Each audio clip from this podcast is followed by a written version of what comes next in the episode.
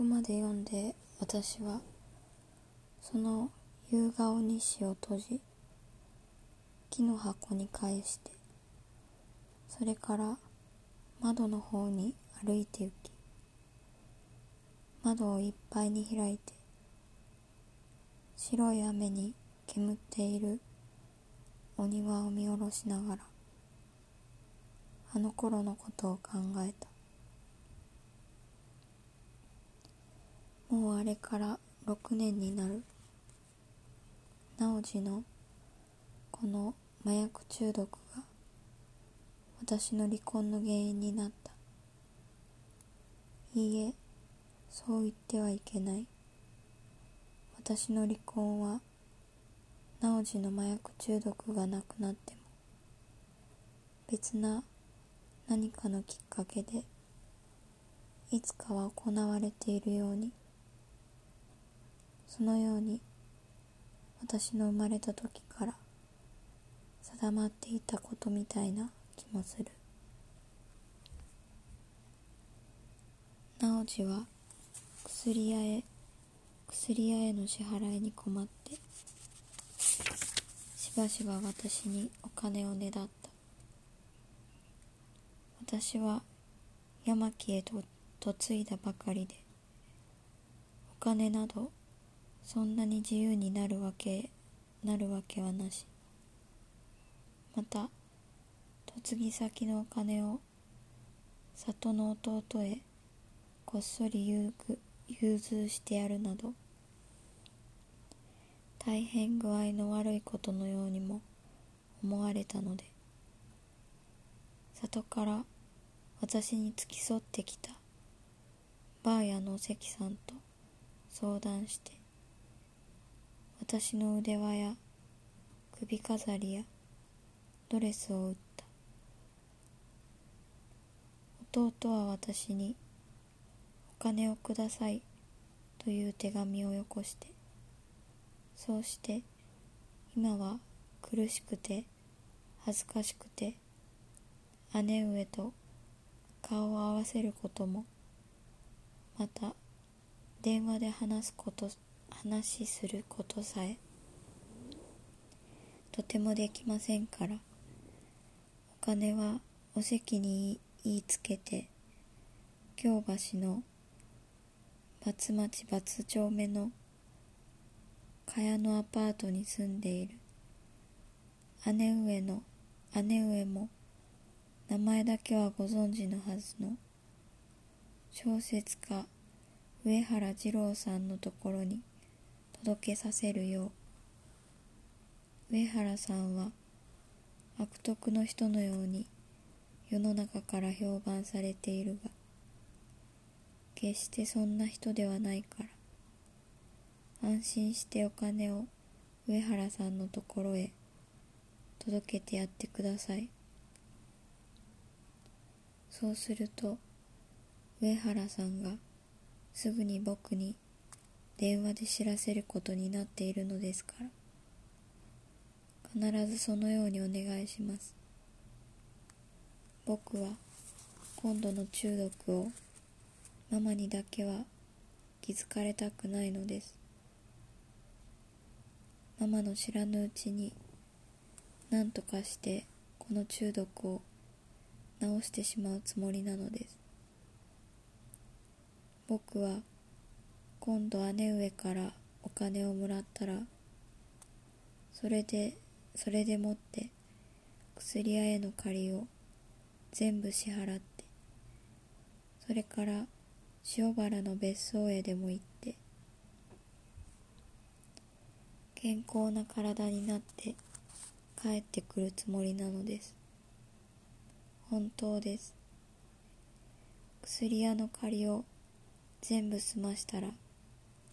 もう僕はその日から麻薬を用いることはぴったり押すつもりです。神様に誓います。信じてください。ママには内緒にお席にお席を使って茅野アパートの上原さんに頼みます。というようなことがその手紙に書かれていて私はその指図通りにお関さんにお金を持たせてこっそり上原さんのアパートに届けさせたものだが弟の手紙の誓いはいつも嘘で塩原の別荘にも行かず薬品中毒はいよいよひどくなるばかりの様子でお金をねだる手手紙の文章も悲鳴に近い苦しげな調子で今度こそ薬をやめると顔を背けたいくらい哀切な誓いをするのでまた嘘かもしれぬと思いながらもついまたブローチなどお関さんに売らせてそのお金を上原さんのアパートに届けさせるのだった。上原さんってどんな方？小柄で顔色の悪い不愛想な不愛想な人でございます。とお関さんは答える。でもアパートにいらっしゃることはめったにございませぬです。大抵奥さんと6つ7つの女の子さんとお二人がいらっしゃるだけでございます。この奥さんはそんなにきれいそんなにおきれいでもございませぬけれども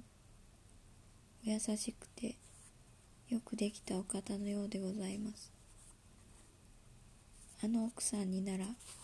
安心してお金を預けることができます。その頃の私は今の私に比べていいえ比べ物にも何もならぬくらいまるで違った人みたいにぼんやりののんき者ではあったがそれでもさすがに次々と続いてしかも次第に多額のお金をねだられてたまらなく心配になり一日炎からの帰り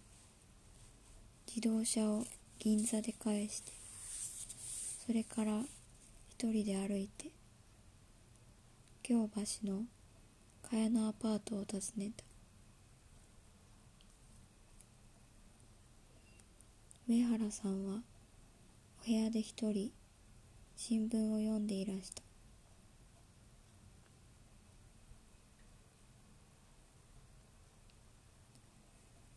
島の合わせに紺がすりのお羽織を召していらしてお年寄りのようなお若いような今まで見たこともない奇獣のような変な書印章を私は受け取った。女房は今